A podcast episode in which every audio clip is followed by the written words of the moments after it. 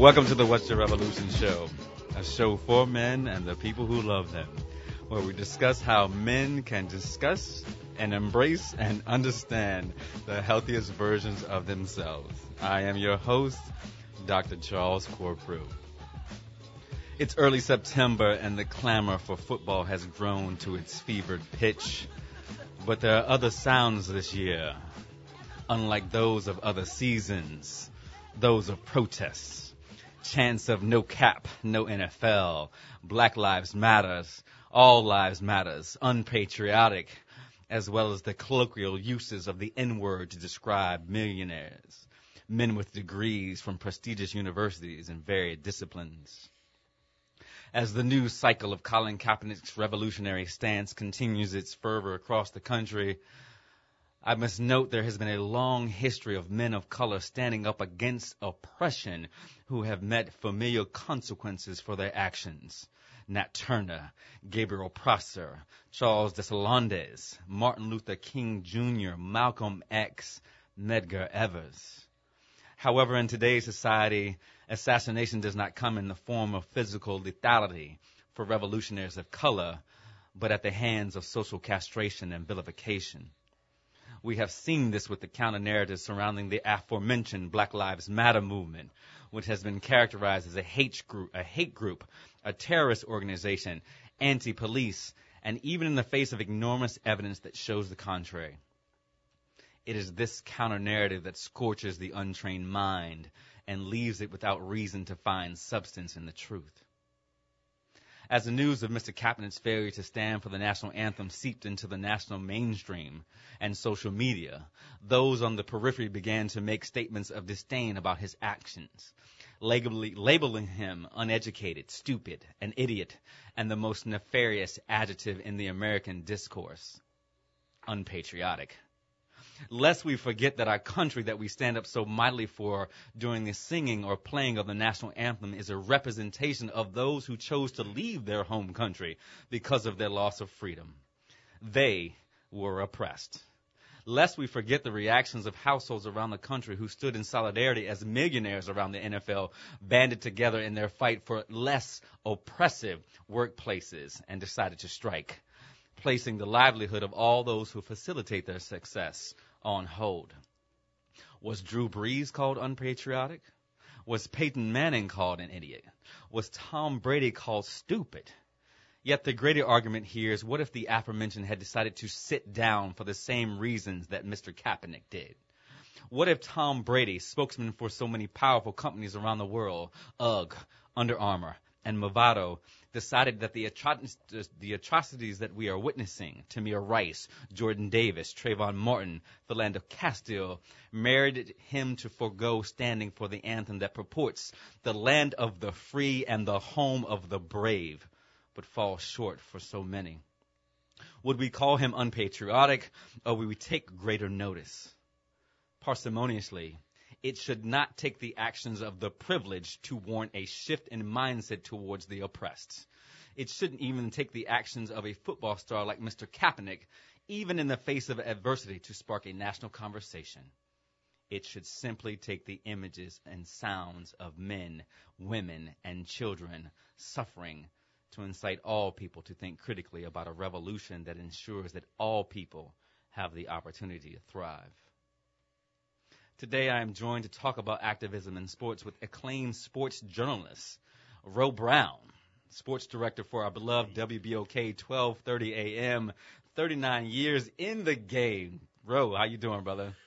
Doc, how are you? I'm doing Thank well. Thank you for having me. You're welcome. You're welcome. and Oyd Craddock, former IBMer, former CEO of our beloved St. Augustine High School, Southern Illinois University Hall of Famer, producer, writer, and director of Before the West Coast, a story about the sports legacy of St. Aug during the civil rights era. Brother Craddock, thank you for joining the What's Your Revolution show today. Great to be here. Man, I'm excited about this show, brothers, let me tell you. But the first question that I always ask, and I know you're excited to answer this question because you've been thinking about it all night long, or at least for the last 15 minutes. Yeah. at least for the last 15 minutes is uh, what's the revolution? So we're gonna give the mic to Ro. What's the revolution, brother? Ooh. You know, I heard this question the first time 15 minutes ago, and I've been trying to think about it. Uh, I guess I would say that based on what I've done thus far, and it's, I mean, I probably haven't really completed my revolution. Well, I know I haven't completed it yet. But uh, I guess I would say that my revolution has been telling people things that they don't know, and when I tell them things in, about people that they do know, in both cases, doing it in order for them to realize how important those things and those people are, how it's more important than they realize, Right. and how it affects their lives and will affect their lives forever. Right. I don't know right. if that makes sense to No, it anybody. does. And you know, that's you know, that's yeah. knowing that you are a longtime journalist, that's what that's what journalists do. They bring the information to people. They tell people they did what they don't know and why it's important. Brother Craddock, what's your revolution? A revolution is education and leadership among black men. Uh, education and leadership that's uh, advanced, accelerated, and amplified. Okay. All right. You know I want to know more. Exactly. you, you can't just drop that and, and leave it right there. Yeah. Well, you know, education, uh, you know, I, I look at my own life. It, it was critical to, to my success. You know, I grew up in that generation, you know, where we were the first to get those opportunities. And our parents said, look, you got to get an education. And it paid off for me. Uh, in today's world, uh, you, you've got to have you got to have skills. You, you got to have all, all sorts of skills, uh, people skills as well as technical skills, and and uh, and you got to have you got to have that to, to be a leader. You know, leaders uh, have great impact, have great influence. They can do more for their community, for, uh, for themselves, their family. And uh, I had the opportunity for leadership, op- you know, leadership opportunities throughout my career. I, I know how challenging that was and what it takes, uh, as well as the benefits. And I, I want my next generation of brothers to, to benefit from what I've learned, which is why I'm promoting that among young men. Right. Uh, so it's why I uh, took an, an assignment at Morehouse College as I wrapped up my IBM career to, to, uh, to teach there uh, two semesters, and uh, as well as take the assignment at St. Augustine High School, my alma mater, to, right. to help uh, to help the next generation. Right. I know that all the good brothers of St. Aug who listen to the show are very thankful for your leadership during that period of time. We want to thank our sponsor, Aetna. Uh, for giving us the opportunity to continue this great message out here for men and the people who love them. So, Ro, let me ask you this question. Just since Brother Craddock has told us a little bit about his life, you've been around. What have you seen? You know, as a sports journalist for the last 39 years, what are some of the highlights of your career that stand out for you? Some of the moments that really say, you know what, wow, I love what I do. hmm Uh, there've been so many of those. It's like I always tell people, I did this because I didn't want to work for a living. Work for a living. Okay, all Teacher- Teachers work, okay? Right, they- Guys they- working for Boh Brothers or whoever, uh, Sewage and Water Board, they work, okay? Yeah, I, I, especially the sewage and know, water board right now. Yeah, they, you know, I got, I got paid to do my hobby, basically. Right. But yeah, it, it was a little, always a little bit more than that. Uh, it, it always was for me. It, uh, you know, I mean, I guess if you're talking about, you know, events, it's more people than events. I guess, you know, the people that you see. Uh, the 1992 Olympic track and field trials come to mind because that was a national event. That was an international event. Right. That also had controversy that had to do with some activism because that was the Butch Reynolds year of you know with Mm-hmm. Right, the you know right, exactly. performance enhancing Right, drugs and you know not being allowed to run and not then being allowed to run and not being in the whole works. Uh, you know things like that. It, it's just you know you got a chance. You know as an intern, I got a chance to to see Muhammad Ali up close every Mm-hmm. day for two weeks. Really? What was that like? Weird, but great, you know. And, and that was what you're talking 39 years ago this time because it was right before the Ali Spinks fight. Right. So you got a chance to, you know, I got a chance. And one of my jobs as a production assistant was to go to the workouts every day in case something happened. And, you know, in case something big happened. So I was there every day, you know, to the point where you know he started to you know recognize me being there every day. Okay, you may not have known who I was, Who but is that dude Yeah, right there? yeah. exactly. Why is he here You with know, us? and, and just to see somebody, you know, who, since this is a show about activism, you know, activism to me, I mean, it, it's, it doesn't have to be necessarily loud or disruptive. You know, sometimes it has to be, and sometimes it's, it can be effective either way. And you know, his activism to me at that particular time was seeing him work out for two or two and a half hours, and then put on a white terry cloth robe and sit there in a chair, and there'd be a line outside the municipal auditorium around the street, and he'd take pictures and sign autographs and fool with people for about two hours. Right. you know, I mean, this is a guy who's the most recognized face in the world. So why are you doing that? You know, why? You know, you don't have to do that, but he did. Unique Uh, brother. Uh, yeah, that was a to me that was a form of activism because he was doing something, you know, to make people's lives better. Right. right. You know, exactly. he just Right. was. He And just we- was. And, Exactly. you know, And there was no about- one. That, I mean, everybody was just. You know, they brought in pictures and paintings of his. You know, it, just all kinds of gifts and all this.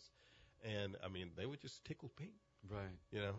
When we think of revolutions, revolutionaries, activism, we often think about these grand gestures. We think about these big, loud things. Mhm.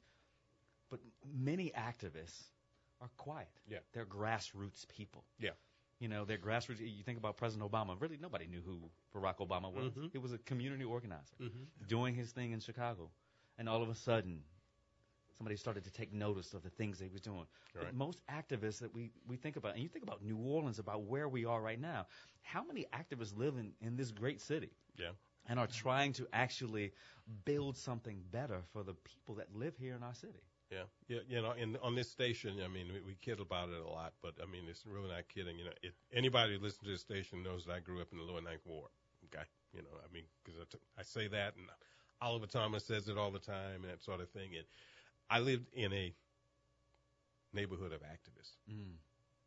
You know, I, whether I knew it at the time as a little boy, but those people, when I go back, I think about those are the people who, who uh, did things. Some of them quiet, some of them not quiet, to make my life better, and they tangibly made my life better. A lot of them. I mean, be it from Douglas Haywood, the barber, who you know who made sure that I had an extra ticket to go to a Saints game with my dad. I mean, you know, mean, my parents they made sure I went to these things, but he was nice enough to think, well, this is somebody who really you know wants that. Uh, who would really appreciate that, you know, knowing full well that, you know, they knew that 40 years later I would be doing what I've Right, done. right. okay, I mean, they knew, they all knew, and they did things to ensure that I got a chance to do that, to, to taking a tour of Channel 6 in 1965, when the only black people who were there were people who would clean up the building. Right. And, you know, Connecting the dots. and It's that's interesting and how that's, you can look that's how. I said that day, you know, July 17th of 65, when they got me that tour of station. You You know, knew. anti go that that was it. Wow. That was it. Wow. And I Wow. can tell you, Rose, Rose, Rose saying that uh, he made a difference when it came to you know my era and my time watching Ro on television. You know, uh, I grew up in an era, and I'm a child of the '60s, and we we weren't on television, right? We we didn't see ourselves in in these many roles, whether it's on the news, on various television programs, and so you you had uh, blacks who were breaking through in these areas for the first time. And if I think back then, maybe there were two or three on television. Warren Bell, Yeah, I Ro was gonna Brown. say- That's it. Warren Bell and say Ro Warren Brown. Bell. That's You more, but not anymore. Brother Warren Bell. Let me tell Right you. now, I can't think of anybody else. Yeah. Right? That, but but uh, man, it, it just it uh, it inspired you Mhm. that these brothers were, were there and, and excelling. You know? A- And and that's the biggest piece. And Warren and I have been able to talk about his work that he's done here in this city, and he's a you know he's a plethora, a, a wealth of knowledge and a sage himself. But you're right, you know, and, and what we're seeing now as brothers are trying to push out their message in any platform that they have. And so it's interesting. I want to ask this question. Let's let's move this conversation into sports. What have we seen in the evolution of sports over the last 50 years, but I want you to couch this, Brother Craddock, in your film, all right, if you can. Talk a little bit about that because you got to see activism really early on with your coach. So if you talk a little bit about your film, what it is, and really about your coach and leadership and how he was the activist during that period of time. Well, you know, I, I, earlier at my intro, I talked about leadership and, and didn't highlight that. you know, fundamental premise of, of the documentary is highlighting the great leadership of Coach Otis Washington. And, and I will tell you that if you if you talk to Coach, he will he will tell you he was not a civil rights leader. Right? That, that's that's not his thing. He, he's he was a football coach trying to teach young people to do what was right. I mean, that's literally a quote from, from when we interviewed. But uh, but it, the the film highlights his his his leadership, uh, innovation, uh, demonstrating a, a, a black man excelling in all aspects of leadership. But but it was also about the uh, the, the school and that period of time and what that football team's uh, entrance into the LHSAA and, and integration of that, what it meant to the community, right, and what it meant to uh, you know all of us as young men, the responsibility we we, we took on uh, to be in those, to be in that role to represent the school and represent the black community. It meant a great deal, and uh, and Coach Washington was definitely the right man for the job at that time. Right, and and, and during that period of time in the '60s, we needed to have strong, and not that we don't need it now. I'm not saying that, but for young men going through that period of time in the '60s, growing up, integrating schools, going out and, and integrating the public, you needed that strong leadership. You needed Yeah. that. You, you needed that strong leadership in in every facet. One second, brothers. You're listening to the What's Your Revolution show. I'm your host, Dr. Charles Corprew. This show is powered by our great sponsor, Aetna, and we want to continue this conversation about activism in sports, and we're just talking about this evolution. Ro, you and I had a conversation before the show. We, we've seen this evolution of activism. Mm-hmm. During the 60s and 70s, we really got to see athletes and actors and other activists really stand up. But one of the things that you said that really stood out to me is that there was a there was a quiet period. Yeah. What what do you think happened between the 60s and 70s until what we're seeing now? Michael Jordan. Michael Jordan. what about that? What well, about Mike? Well, I- everybody wanted to be like Mike, and if being like Mike meant not talking about things like that, not talking about issues, you know, uh, not, you know, being involved or engaged in activism. Uh, you know, that's that's what I think happened. That had a big, you know, may not have been the only thing, but I think the most the most important thing to what happened. You know, everybody wanted to be like Mike, and if you were going to be like Mike, that was part of being like Mike. right. 'Cause Mike that was part of it. Mike okay? was a con- he was a conglomeration in, in itself. yeah. You yeah. know, and, and You to and so if you look at his And- model, and you were supposed to think that he was colorblind. That that you know that people didn't look at color when they looked at Michael Jordan. That's what you were supposed to think. Uh, something Oyd said just now, you know, I, I agree with him with his coach Otis Washington. You know, no, he really didn't think, and probably still doesn't think that he was a, a you know civil rights leader or an activist, so to speak. But that happens. A lot of people, most of the people who are, don't think they. they are. don't think they're they, they just you go know, it's like do. those people that grew in the neighborhood that I grew up in. You know, I mean, yeah, they they just go out and do it. You know, it, they don't think in terms. Go back further. You familiar with Alice Marble? No. Okay, you know, Alice Marble was a tennis player. You know, a white lady who dominated tennis internationally mm, in the 30s. Yeah, in the 30s, and uh, you know, they need to make a story, a movie about her life. She was a spy and all that, and got shot. But that's that's You know- no, really, but no, really, but but you know, Alice Marble, you know, you know, Althea Gibson was turned down when she requested to play in the U.S. national championships Right. for several years until 1950. They let her in. The reason why they let her in because Alice Marble sat down and she wrote a letter to a tennis magazine to the United States Lawn Tennis Association and telling them how ridiculous it was. Okay, you know that that you're not letting this lady play. Okay, you know, and, you know if if she's a, a hurdle to all the other players, then they need to just jump over that hurdle if they can. Okay, I mean she just wrote this letter and she just and they let her in.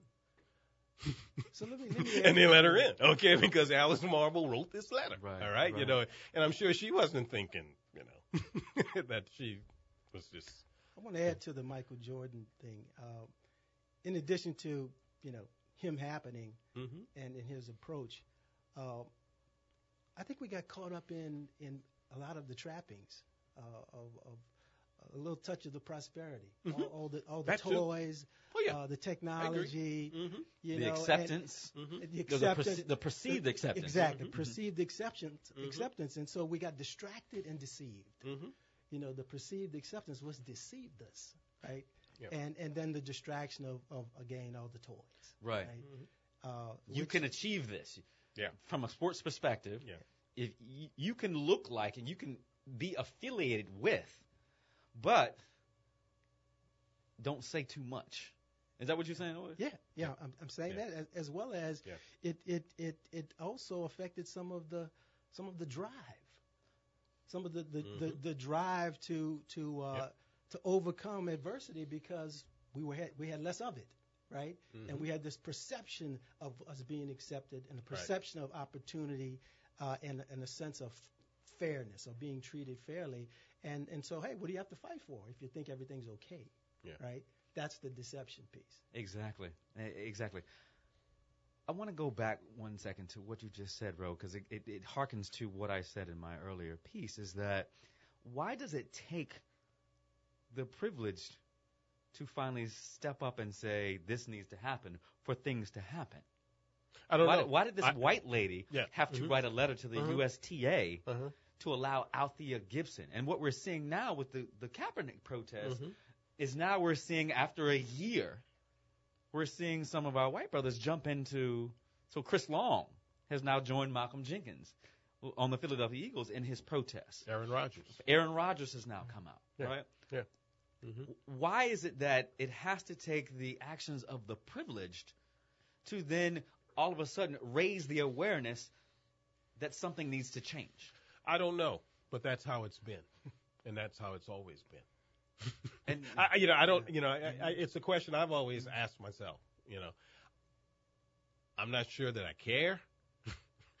you can, you know, I- you know, it's, uh, you know, as long as long as it gets done. But but I don't know. I I don't know why. And I think that the er, the easy answer would be that, you know, Well, their opinion. they listened. their- That opinion is of greater importance to Absolutely. them. Okay, That's- that's the only thing I could come up with. That opinion from someone you know who they perceive as a little like them, unless they're just hardened. You know, well then I don't like you either. you know, some people, you know, they need. You know, it- it's once again. I mean, I could gi- those- I could give you a lot of examples in sports. St. Louis Cardinals wrote the letter we're not going to play when we play against the Dodgers because of Jackie Robinson. They take the letter to Stan Musial, and he says, I'm not signing that. The letter gets squashed. Mm. well, those, in, those okay, you know, power, because it's Stan Musial, you know, and he Right. said, I ain't signing that. yeah, those in power respect the opinion Yeah. of others. Yeah. In power, power. or with privilege, mm-hmm. more than those that don't. right. Mm-hmm. I think it's it. It may sound obvious, but I think it is. Yeah. And, I, and, I, and I've seen it. Yeah, that's, Uh, that's, so- that's just how it is. It becomes problematic for me. It- You know, I can understand why. Right. It becomes very problematic for me because these are the injustices and the oppression, the oppression that we face on a daily basis. Mhm. And so it, it, it takes a level of empathy for someone else to say, you know what, I understand, even though that I don't experience this Mhm. on a daily basis, my empathy then is much greater for me to push this movement along instead of my daily experience of what's going on in my life to make you think coherently about this is wrong. Yeah. And that's what that that's what and I want. We talk about accomplices accomplices and allies on this show all the mm-hmm. time. And so we want that. But I will also want people to understand this is my daily experience. Right. It, it, but it, here's something else that it does for me also. It makes me admire those African Americans that they don't listen to, who continue to fight. Mhm. they ain't gonna listen to somebody else says it, okay? Until someone like them says it. You know, they won't even think about it until someone else like them says it. But those African American activists who go on and soldier on anyway, to me, that makes me admire them and care about them and love them even more. Right, because you, I mean, that is Even more. standing up in the uh, Yeah, I mean, up in the face you know, of I mean, when you know, I mean, you you know that they may not listen to it until somebody else says it, okay?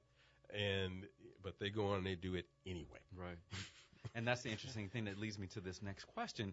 Comparing, comparing those activists, those civil rights activists who are notable in the 60s and 70s to what we're seeing now? Is there a difference between their actions? Are they similar? What are the what are the similarities and differences between the, the brothers and sisters back in the 60s and 70s and what we're seeing now? Well, the first thing that comes to mind for me is what's going to happen with Kaepernick and how is he going to handle it? Mm-hmm. Because he may be out of work for a couple of years. I wasn't surprised at all no. that a, a, team didn't sign him Mm-mm. because of what he did, mm-hmm. right? I mean, we can think back to, and, and, it's it's in the great American tradition. Look at what they did to Ali, right? Right. Mm-hmm. Uh, uh, the, the the brothers Tommie Smith, John Carlos, with their protests at the Olympics, while they didn't ban them from running afterward, uh, they certainly sent them home very quickly. Very quickly. And banned them from the village. But uh, weren't their medal weren't their medals stripped? Uh, they actually got to keep. They the keep medals. the medals. Yeah, they kept they the kept medals. the medals. Okay. Yeah. Mm-hmm. But but there's no way he was going to be able to do that, and they not so-called put him in his place. Right. So so now let's see how he's going to respond, uh, because I think ultimately he'll be vindicated, if you will, and folks will, will come to say, you know what, we probably needed that at this time, but right now, there's there's he's got to go through it. He's got to Yeah. he got, he's got to go through the fire. Yeah, right. When you and think we're gonna about talk people, about that there've a been little a later number. on, but you're right. Yeah, when you think about it, I, you know, off the top of your head, there've been a number of people. who, You know, I guess been, you know, I guess Ali was vindicated. To you know, I guess you could say that he was. I mean, you look at his funeral, Uh, Bel- beloved. Yeah, I, I guess you could say that that he was vindicated. Uh, I'm not sure somebody like Paul Robeson was though. Mm. You know, I mean, you know, I mean that's somebody who I mean soldiered on and on and on and and you know, I'm not sure if he ever really recovered from it. I mean, he went through. You know, I mean, I've talked to people like Don Newcombe, you know, the great Dodger Right, pitcher, and I asked him if he ever met Paul Robeson, and he said no. He said I, when I was about to go into the army, the night before I was about to go in, he was at some restaurant in New York, and he said he wanted to meet me. And I told the person I don't want to meet anybody like him. He's the reason why I'm going to fight against his kind. Wow. It's, it's Don Newcombe, Really? okay, who said that. And he looked at me and he said, it was the dumbest thing I'd ever done in my life. okay, you know? he and- said because I'm listen, I was listening to white people. Okay, you know, he said that's I was listening to white people, and and of course, you know, you know, Jackie Robinson went, you know, before the you know the Senate committee and all that stuff and spoke out against Paul Robeson. But you know, so I'm not sure that he ever really recovered from it. Uh, somebody who I think, who, somebody uh, currently that I'm proud of right now, and I'll do this quickly, is Kareem Abdul-Jabbar. Mm, exactly. Okay, because he, I mean, you know, he, he's doing it through writing now. He's doing it through He's involved. Right. using it, you know, and I mean, he's doing really good stuff. Okay, and he's doing, you know, stuff that, you know, anytime you can make the guy tweet from the White House, you, you must have touched a nerve.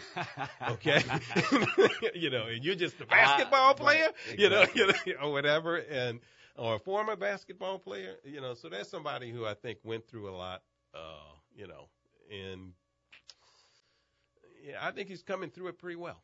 Right, right. As we go to break, uh, as we think about this, you know, you all have brought up Kaepernick. We're going to spend a little bit of time really talking about the things that he's going through it and his movement. But it's really interesting about vindication. I want to, I want us to think about that. I want to think about the listeners who are. Is Colin Kaepernick a martyr? That's what I want you to hmm. think about as we go to break. You listen to the What's Your Revolution show, powered by Aetna. I'm your host, Dr. Charles Corprew. We will see you on the other side.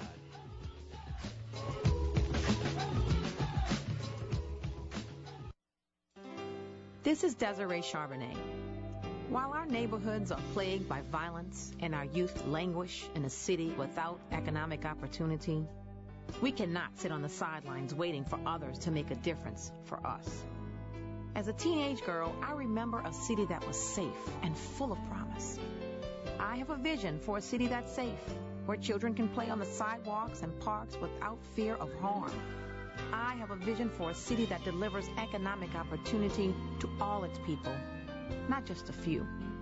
I have a vision for a united New Orleans where all communities are treated equally, including New Orleans East and Algiers. Please join us in our march for safe streets. our march for opportunity, and our march for a New Orleans that works. Please vote for me, Desiree Charbonnet, Mayor. Paid for by Charbonnet for Mayor.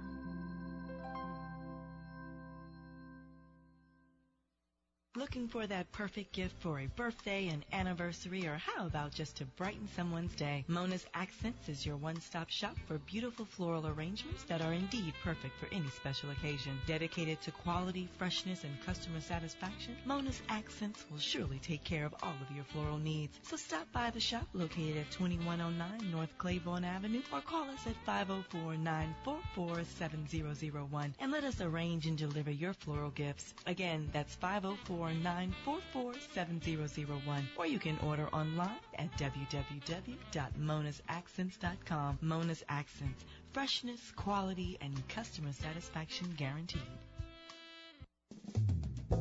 Meticulous, luxurious, affordable, convenient, experts. These are the words you hear when customers describe Deluxe Laundry and Dry Cleaners. If you like to dress to impress, our friends at Deluxe Laundry and Dry Cleaners are the kind of experts you want caring for your important clothes. A family-owned New Orleans institution since 1940, the Duplass family personally inspects your clothes after they're cleaned. No matter what you're wearing, wedding dresses, formal dresses, business suits, or fine summer linens, Deluxe is the place for you. They offer convenient pickup and delivery plans, 24-hour drop-off, and personal, friendly service. Deluxe Laundry Laundry and Dry Cleaners, experts at the art of cleaning. Located at 5325 Canal Boulevard, where Lakeview meets Mid-City. Just seven minutes from downtown. Call 488-7733 or visit us at deluxecleanersnola.com.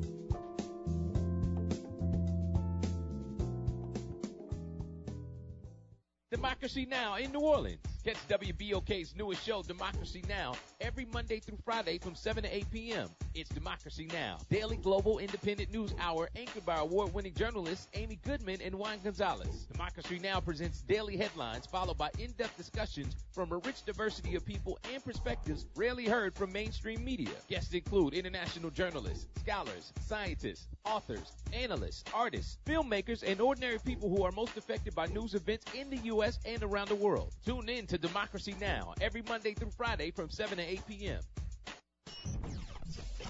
WBOK 1230 AM, the People's Station. I'd like to know what you're going to do when you retire from boxing. I really don't know. I want to say something right here. You all might, this might make you all think. When I get out of boxing or when I'm through, I want to do all I can to help people. What's the, what's the best thing I can do? Get ready to meet God. Back in time, I lost track of time, rolling on the road. Christmas Eves and Valentine's seem like the days before. I came, I went, I did well. I did, I really meant well. But I almost missed my beat. So you for saving me a seat. I swear, ain't nowhere greater, ain't nowhere brighter, ain't nowhere better, better, better, better. Ain't no one prettier, ain't no one wiser, ain't no one better, better. God is God don't praise me because I beat Joe Frazier. God don't give nothing about Joe Frazier. God don't care nothing about England or America as far as your wealth. is all he is. He wants to know how do we treat each other? How do we help each other? Welcome back to the What's Your Revolution show. I'm your host, Dr. Charles Corprew, sitting here with two illustrious brothers, Oyd Craddock and Ro Brown, as we talk about activism in sports. As we went to break, I asked this question: Is Colin is Colin Kaepernick a martyr? So me, before we go to the lines, I want to ask this question to you all: Is he a martyr? Uh, for me, not yet. Unfortunately, martyrdom means death. It does mean death. it, it, it, does mean means, death. But it, the proverbial nature of this. Yeah. Now, now, you know, perhaps if he never, ever, ever plays a second of professional football again, then maybe to a degree that would give him some degree of martyrdom. Mm. Okay.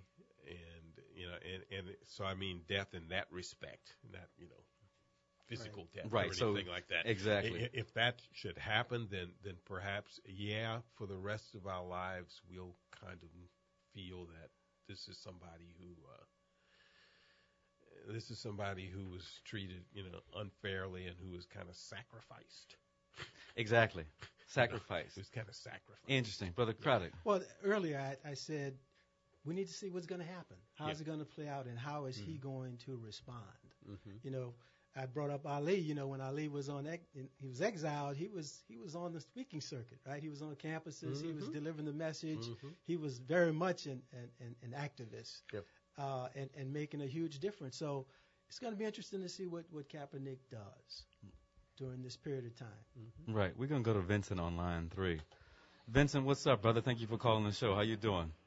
I'm doing great. I just want to tell you first of all, uh, Doctor, you know, you and your guests, I'm really enjoying the show, and um, they have two powerful guests on, and just thank you for that.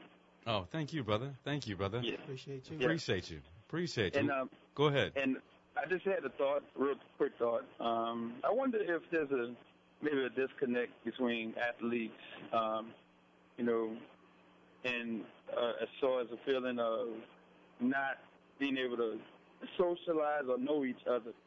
Because I think when things happen in our community you get, uh, you know, your Kaepernicks stand up and, you know, people throughout history, is really a connection that's felt with the community and the player. But then I, I think about the players, you know, why it's not a riddling effect throughout the whole community. And, you know, and I'd imagine I'm not I've never played professional sports, but I know everybody has an agent, they have an advisor. I mean, you have all these type of factors that perhaps uh, prohibit people from kind of thinking freely or, you know, just I don't know, being led. You know what I mean? So what you're what you're I asking really- is is I don't know can the players like come a, together? A disconnect, it seems. um, and just growing up in New Orleans, like neighborhoods, for instance, you know, I didn't. A lot of people probably feel like that. You can go in a neighborhood, you know, and and vibe with anyone, and it should be like that within the, the sports community. If you're black, you know what I mean. You should feel like even if I'm competing against you, we're making all this money, but you know, we're still the same in a sense. Right. Yeah, I think I think what he's saying, you know, is, and I often think about this that you know we've lost a collective. Hmm. Unpack that for me, brother. We we've lost a collective. I mean, at one time th- th- there was a collective where you knew where you stood, and you knew that you stood with all these people who felt the same way you felt, and were looking towards the same thing that you were looking towards. You know, you know. I hate to keep going back to this, but you know, it, it's you know, it, Lower Ninth Ward, Mr. Washington, that postman. He made sure I got my Sports Right. Illustrated on Thursday in the mail. okay? Exactly. You know what I mean? E- you e- know, because he told me he did. Okay, Well, later the, on, you the, know, the it, it collective, just the, it's the collective. collective began, be, became separated when economics came Mhm. into play. Exactly, Once, you- exactly. once we, we Yeah. became divided into different economic classes within Right. our black community, uh, you know, oftentimes you hear people say, you know, it's, it's not about race, it's about green. But, Right. but but we allowed Exactly. we allowed ourselves because there was always a class. You know, th- there were always some white black people who had a little money and some who had none, but they were still. Yeah. The, you know, they were Right, still they're they were still lifting as looking we climb. The same thing. Right. You know. Exactly. You know. Brother Vincent, we appreciate your call, man. We're going to unpack this a little further, man. Thank you for listening to the Thank show. you very much, gentlemen. Thank All you. right, take care. One of the things that, that Vincent's question actually uh, uh, allows for me to bring up with you all is that we've seen, we haven't seen a collective really fall behind Kaepernick, right? Dez Bryant in Dallas, right? You heard his comments. LeSean McCoy in Buffalo, you know, it, it is very interesting to see that brothers are not in lockstep with him. That, that so how do you feel about that? Because Vincent brings up a great thing that there's not a collective, a, a large collective, at least not outwardly saying that we mm-hmm. are behind him. Mm-hmm. You know, but you have some brother. Dez Bryant's is like, I'm gonna keep my money in my pocket. Yeah. I- Right? Yeah. Jerry's been like, Hey, brother, you want that money? Yeah. E- eventually, you hope that what's right wins out. We have always had, you know, a number of black people who were not, you know, part of that collective. You know, who, who didn't didn't want to be part of that collective because it, it, it would affect them, you know, personally or whatever. Uh, we, we we've always had that. Okay, you know there was not this great love for Martin Luther King on Mm, April fourth, nineteen sixty-eight, when he was assassinated. Right. Okay, like Preach like here, you brother. have this this kumbaya now. Okay, I had to go to a newly integrated school the day after. Okay, and I saw the smirks. The smirks that said, "Well, I- I think- he got I what was the- coming." You know, don't you know? There wasn't this, and and there was some black people who prior to him being killed, who they didn't have anything to do with him. Mm. You know, because he was making it more difficult for some of. Uh, so it's always been that way. But you got to have gotta someone. You gotta have someone who's gonna push the status quo, Mhm. right? You Mhm. know, you, Mhm. as one thing I said the other day on my uh, my uh, Twitter page is that you have to seek failure, because you if you don't seek failure, Mm-hmm. you don't know how far you can go. And some people get complacent. Brother Craddock, you want to Well, say it, something? it, it, I mean, it took a lot for, for Kaepernick to do what, what he did because of look what, what he risked. Yeah. And I think that's what many of the other brothers don't want to do. They Mhm. don't want to risk. Mhm. There's, there's too much money involved. Uh, and I think more and more of our, our athletes are in tune to uh, how short their careers could be and the fact that uh, they, they don't want to lose this opportunity, uh, unfortunately. So, you know, I, I just I think that's kind of the way it is, and uh, unless, until the groundswell comes and Mhm. it becomes easier to step in, right? It becomes- right. Yeah, It- you know, let some other people do it first, yeah. and let some of the the, the white guys come out and, and step it- in. Then I can like- step in. But it- again, it's about risk. it- But- it- about But that's risk. not revolutionary. It- it's- No. That, that is not revolutionary in, in any not. stance. I will jump on the bandwagon when it's right, but the revolutionary is out there taking the risk in the beginning. But what O- what Oyd is saying, it makes me think about Curt Flood. You know, when you want to talk about activists and martyrdom, you know, Curt Flood, for those who don't know, was you know the St. Louis Cardinals baseball team traded him to the Phillies. He said, "I'm not a piece of cattle. I'm not property. I'm not going. You can't just trade me. You can't just do that, okay? You know, and you know, with the anti, you know, they had the law on their side. Baseball did. So they went to court and they lost. But prior to that, Bob Gibson, his teammate, said, Curt, I'm behind you. You know, I'm behind you. I'm a hundred yards behind you, but I'm behind you. Okay. so, It's so hard to that's be an the kind of activist thing when you're you're talking living about. good, man. Mhm, yeah. It's hard to be an activist when you're living good. Yeah. You know? Yeah. Oh yeah. Somebody- That, that's just the, that is just the fact. Rachel, Rachel, tweet that out right now. It's, It's hard, to be an activist, when you're, living, good. wow. and, and please credit that to Brother Oyd Yep. Craddock. Yep. You know, it's, Yep. it is, and so that that also troubles me because I'm not a millionaire. Right. maybe I don't understand it. And so, you Uh-huh. know, if anybody at the table here is a millionaire, let me know before, I- before, I, before I make this comment. oh, I might be. I'm not. Right. No, no comment. but the thing about it is 16.9 million, 20 million, 10 million, million, mm-hmm. right? I, I, where, where does greed become a part of this? I, I don't want to lose my. You just got paid 20 million dollars last year, right? Most people are not going to make 20 million dollars in their lifetime. And depending on their level of degree, I mean, not even see $1 million average earning over their lifetime.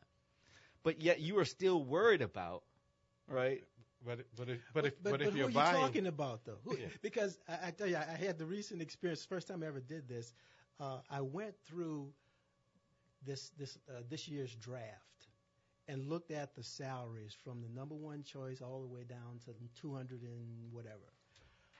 It's it's an interesting It is a- process to do that. it- the money changes drastically after uh, the second round. oh Okay? yeah, oh Yeah. yeah. Ezekiel Elliott, Dax, into the second was round, it uh, right? Dak Prescott? So, but but there's only a few guys that's making that huge money. okay. Everybody else is making real good money because the minimum salary this year I think is four hundred sixty-five thousand. I take it, right? I take right, it. Right. But but it's it's uh, not everybody's getting that big money, right? So you got to and, keep and that here- in and here's where the activism I think that we need to be aware of what could be coming. Could be coming. The activism as far as the economics of professional football. And I didn't say sports. I didn't say basketball. Right, because I we're seeing something baseball. totally different. Okay, in professional football. Okay, for the first time, I've heard somebody talk about, you know, who gets paid what, what position gets paid what, what can you, and you, you didn't hear that kind of stuff before. Okay, this is the first time I'm hearing that sort of thing from some players Mm, right. and you know so that's uh, that, I think that's you know uh, the Kaepernick thing and, and First Amendment rights and all that. That's important, but if they really try to make a dent, that's where it's going to be, and it's going to be harder because you're dealing with 32 people who are not accustomed Not to paying anybody, much less some young black guy, millions of dollars. Millions of okay? dollars. That that's not in their DNA. They've been doing it, but it's not in their DNA, and they're able to do it because of television. Right. Okay, but as long as they Millions don't feel like it's coming out of their pockets, they're not gonna do it. Right. Okay, it's not gonna happen. So it speaks to this question, Kaepernick, Colin Kaepernick, the stance or the kneel, as Mm-hmm. they say. How has he shaped the conversation now around activism, race, and racism in sports and in the national conversation? Two years ago, you wouldn't have had the show.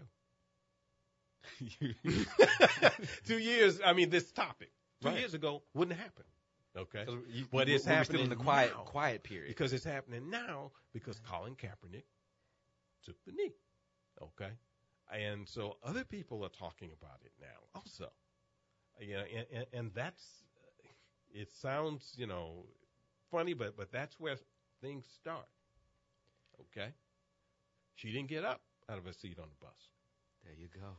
Okay, I mean, Uh, Ka- Kaepernick, you uh, know, he he exploited just a great opportunity, man. I mean, the visibility. Mhm. It, it, it- Yeah. and that that's what it's that's what it's about, right? I mean, he used this stage to Yeah. call attention. Now, now we've got a lot of other folks that's got to rally around Mhm. uh, what he, the door that he's opened and get to work, but but he he made it a part of the conversation with, with that with that gesture and and others being involved. So great stage, NFL. Uh, no no bigger business, Right. more no more visible business than the NFL. Mhm. So it's it's he's added great value. Great value. Yeah. You're listening to the Yes. W. You're listening to WBOK 12:30 a.m. This is the What's Your Revolution show, powered by Aetna. Having a wonderful conversation about Kaepernick, activism, sports. How we have this conversation right now about race and racism in America and sports. And it's interesting that you all say that that two years ago we wouldn't have had this conversation.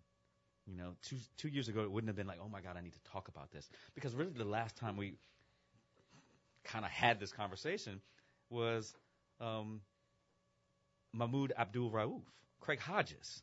You remember that, and how both of them were still, as we talked about, this ostracized for their behaviors. Right. But we really haven't been talking about it. Right. Yeah. You know, and so if you compare this, and, and I want to thank my good brother Ethan Ashley for sending me this article today. It's really around if you look at, are we really talking about Charlottesville the way that we're talking about now, if not for Colin Kaepernick? Do people are saying, "Wow, it, this is still America in 2017"? Maybe what Colin Kaepernick is is kneeling for is right. Mm-hmm. Are we having that conversation if he has not knelt down before this? Does Charlottesville take on the, the, the magnitude that it has if Colin Kaepernick doesn't do what he did last year? I think it's all connected. You know, from Ferguson, Yes. Missouri. Charlottesville takes on the Yeah. the magnitude. Right. When when you're talking about uh, torches at night, Right. Yeah. white boys walking Yeah. and, and yelling, uh, yeah, it, Yeah. it uh, Yeah. you know, yeah, that's that's that's serious. Yeah. that's It- serious you know. stuff. And I mean, it goes modern from day. It's, it's, to me, it's all connected. You know, from Ferguson, Missouri, to you know, it, it's all it's all connected in some way, shape, or form. You know, to Colin Kaepernick taking the you know, Black Lives Matter. Uh, you know, if you want to, you know, it, it's all connected. It's all. But like Oyd said, yeah, you know, I mean, there, there's a generation of people, you know, I would hope, who you know never saw those people Never walking saw. down those streets with the torches. You know, But but you know, Jews will the other thing replace about us. Kaepernick, or down Jeff Davison with the Confederate You flags. know, whatever, the other yeah. thing about the timing of Kaepernick is, is now it happens with the election of Trump, right? Mhm. And Mhm. and now uh, he's created Yep. an environment where all of us have to have a greater sense of urgency Yeah. about being active, Right. Because clearly, uh, our world will change around us if we're not. if we're not. And activism becomes or should be a part of the daily fabric of who we are. Mm-hmm. We have to. You, you think about our Hispanic brothers who now have to think about and worry about not only themselves, Yeah. but their children. Yeah. You know, with the ending of DACA. Yeah. Think, thinking about that and how activism has to be at the forefront of what they're doing every day because it's not only I have to protect my child. Mm-hmm. You know, I have I have some uh, uh, Latino and Latino friends who really are thinking about, well, well, how how I built my. This is all that I know. I built my life here. I've grown up here. Yeah. It, it- it wasn't my doing for my parents to come over here. They wanted a better life. And I was able to be raised and educated in a country, and now I'm a success. But what's happening to the 800,000 children, right, who now like, what's going to happen? Many of them who do not even speak Spanish. And so it's really interesting how activism has to be at the forefront of what we do every, every day. Let me ask you this question. Because it's the flip side of the, the Kaepernick. There are people saying, you know, like Joe Montana and other, even Ray Lewis and different people have said there were there are other ways for Kaepernick to have made this protest. There are better ways to do this. But they never say what they are. Well, that's what I want to know. That that, that that is exactly what I want to ask you all. What are those ways? Because I, I haven't heard. There are other ways, but there are no suggestions. What were some in your mind? what- What's another way that Kaepernick could have done this and, and still brought the same fervor that we're seeing? Nothing. I don't Nothing. think you can. You know, when you talk about activist activism, you know, You have to make folks uncomfortable, yeah, yeah, right? yeah. Somebody has to do it. Not everybody's going to do that. Okay. You, you know, I've already mentioned, you know, that you can be an activist and not do that, but you have to have the ones who do do that. Okay. You have to have those. And you know, there's some people who can be activists and not, you know, uh, you know, disrupt or not make somebody uncomfortable. Okay, I, like like I said, I mentioned the people in the neighborhood I grew up. To me, they were activists. I mean, In- they got things in- done. in our- but in- you need the people like like Colin Kaepernick and them to do what they do. In the in the world we're in, where folks' attention span is about a couple of seconds, Mhm. you've got to do something to to grab, you know, grab attention, Yeah. and and hold it. Mhm. So it took something of that magnitude, that Mhm. that severe, uh, and and that putting America in a position of of looking at its hypocrisy, to upset America. Uh, to get its attention, because if not, we'll move Yeah. on to the next thing in a split you- second. When you look at the definition of activism in the library, I think you you see vigorous. Vigorous. You see vigorous in the in that definition. You know, vigorous demonstration or vigorous action. Okay, and yeah, so you got to have some of that. There's no way around it. The other thing is he's labor. Okay. At the end of the day, he's a football player and he's labor. He's not management. Yeah. He's not ownership.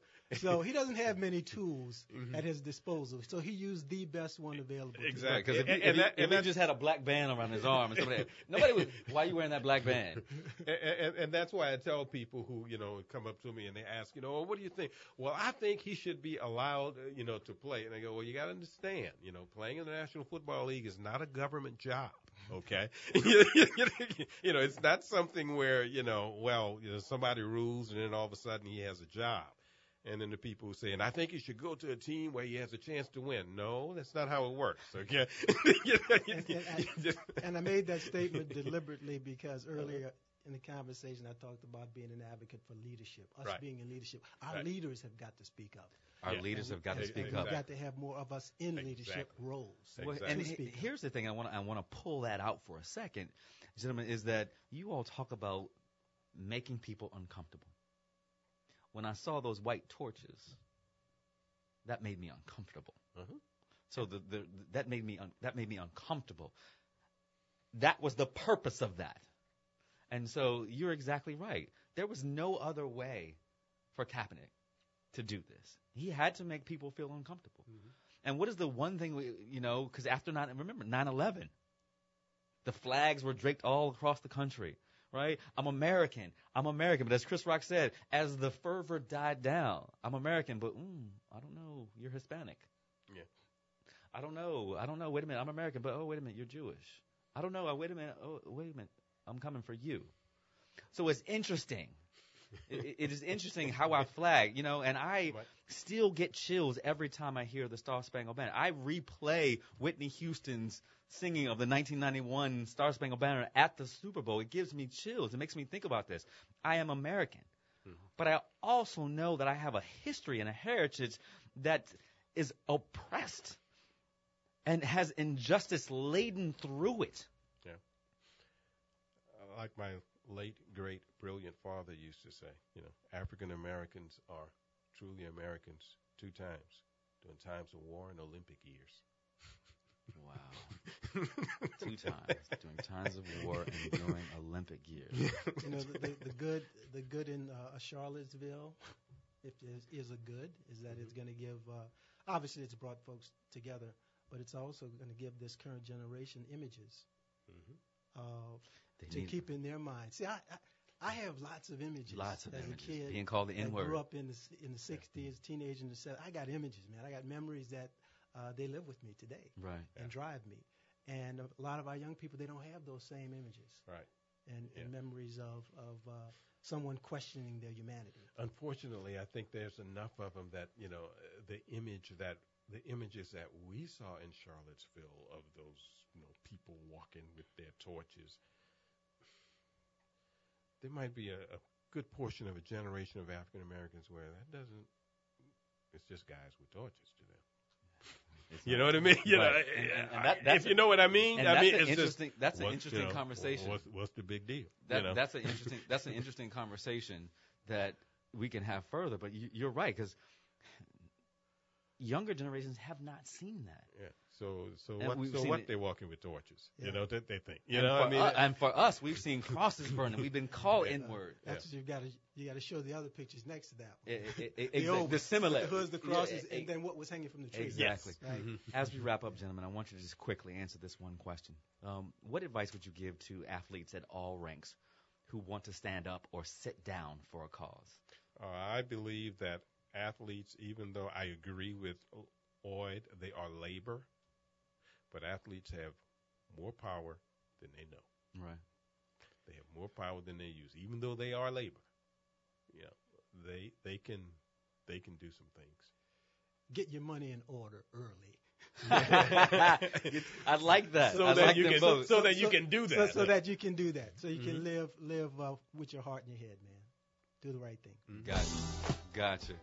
As we uh, leave today on the What's a Revolution show powered by Aetna, I want to thank my guests, the acclaimed journalist, Ro Brown, author, producer, writer, director.